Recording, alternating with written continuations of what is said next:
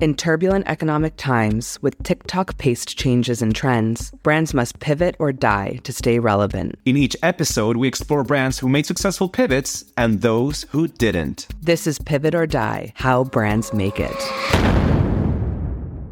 Because we get asked a lot about Fiverr, Yeah. which is kind of like the bane of Oh, the gosh. the design industry's existence.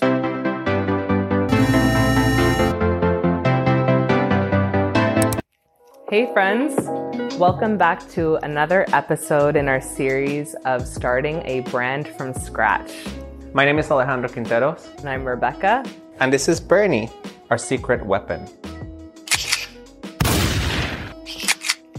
Look out! Everyone, he's happy. Look at this smile. He's very happy. No, no dogs were harmed. Today we're going to talk about what makes a good logo, and we're actually going to talk about five principles of design that make a good logo. The first point your logo should be appropriate or relevant. Is your logo appropriate or relevant to what you do? Visual identity can be the most beautiful, but if it doesn't really communicate what you are about, then it's not doing its job. Think about your core values as a company And your intended audience. and your intended audience. Yeah. And is that visual identity communicating communicating what you do to who you're talking to, right? Yeah. And that's those are the two components that you have to really think about when it comes to your brand identity. So, for example, if your product is a very, very affordable product and you're using like gold and black and really, really fancy typography, uh, it's that's giving an impression that is inconsistent with the experience of the product. A great example would be Nike and Lululemon. They're both activewear brands. And they're probably even selling their product from like it could be from the same factory. Yeah. We don't even know. but the Um, thing is, they, they both companies have very different vibes. You know, you have Nike, which is like, just do it. Like you get like athletes, just you know, the be better and be the best you can. And then you have Yeah. you have Lululemon, which is more like yoga and Zen and let you know fashion and Yeah. it's reflected in what their target market is and their unique brand differentiators. And you can clearly see that from all the visuals, like the photography, Mm-hmm. the the visual aesthetic of the fonts that they use and the colors that they use and how they present their everything that is visual. So that is a good example of a brand uh, branding done properly. The second principle we want to bring up is is it memorable? Is this going to be something that the brain can register and memorize and makes an impact from the start? There's many ways in which you can make a memorable brand identity. Color is a big part of it. Of course, typography, like how you use typography and com- the combination of all the visuals that create an impact.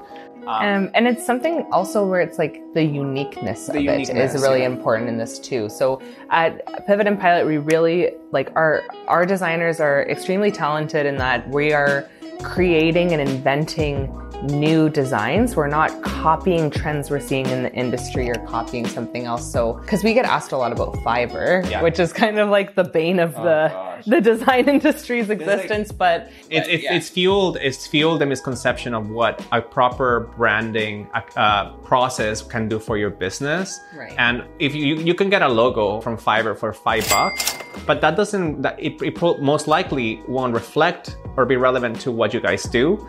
So how Fiverr works is typically uh, they'll put out a ask for like, hey, can you guys give me your logo? And then they find a bunch of people submit their their designs, and then the user will pick their favorites. Typically, is how those platforms work.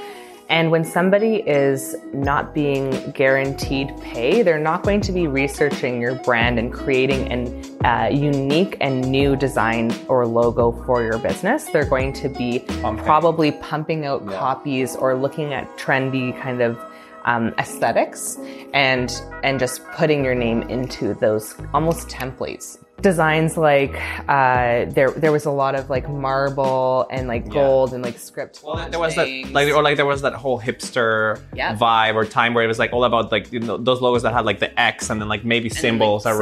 symbols around it. Yeah. People might relate to the look and feel and they think that looks nice and so they're like, "Oh, this looks nice. I like it." But it's really important that you're creating something unique so that it sticks in people's minds and you stand out from the competition. and it reflects your core brand values as well.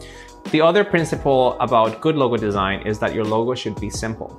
It has to be effective in the way that it communicates your message. So the more you can say in the simpler and the least amount of words possible, the better. Creating something simple simple is harder than creating something complex for Yeah. sure. Um, but yeah, and, and other practical reasons you'd want your logo to be simple is because you might want it to be seen when it's very small, or when it's very big, or when it's embroidered, or if it's printed. Um, you know, you're going to need this logo on almost everything, so you want to make sure that it's uh, simple so that it can be versatile as well. There's so many logos out there that in order to stand out from the crowd, it's not about like adding more and more um, or making it glittery or making it, you know, 3D or, you know, things like that. It's much more, I think there's a, there's confidence in simplicity. Our next principle that's really important in creating an effective logo design is to make it versatile and adaptable. When you have a logo, you're going to need to have it bigger, smaller, uh, Embroidered, printed. Yeah. There's there's gonna be very uh, many different um, needs for your logo and placements as well, and so you will need to have a logo that is recognizable at larger scales, uh, smaller scales. Because sometimes when you're printing something, you can only have the budget for one color instead of like three or something like that. So, or if you embroider it for. I know that pe- people get really excited, like that. Oh, add more color, add more color. You're gonna thank us that we didn't, because the moment you will realize that the moment you start like doing offset printing, it's gonna cost you more because they charge per color. And also with your logo, there's like one example is when you have different SKUs, which are different flavors or different product lines. For our client Valley Select, they uh, they do frozen fruit, and their f- main focus is blueberries, but they also do different uh, kinds of fruits. And so we created a, a logo that changed uh, the emblem, changed of, of fruit depending on what they needed to sell. Adaptable logos are definitely something that we're seeing um, come into into the market because it just is easier as you expand your brand or if you wanted to like try something new you can do a little something without changing the whole logo And the last principle of good logo design is that your logo should be timeless. Um, you know, it shouldn't be following any trends or, you know, like it, the, the, the thing about following trends is that trends die. You want something that will stick in people's minds for many, many decades, right? And that takes a lot of time and a lot of consideration to create something that is both beautiful, but also it is conceptually strong. So whether whether you're working with a team or you're doing it yourself, I hope that this helps you consider the kinds of things that you should be thinking about when creating your logo. if you want to learn more about branding and logo design please continue to keep watching and don't forget to subscribe Also, don't forget that if you ever need uh, any help with your logo or branding, you should hire Pivot and Pilot and only Pivot and Pilot.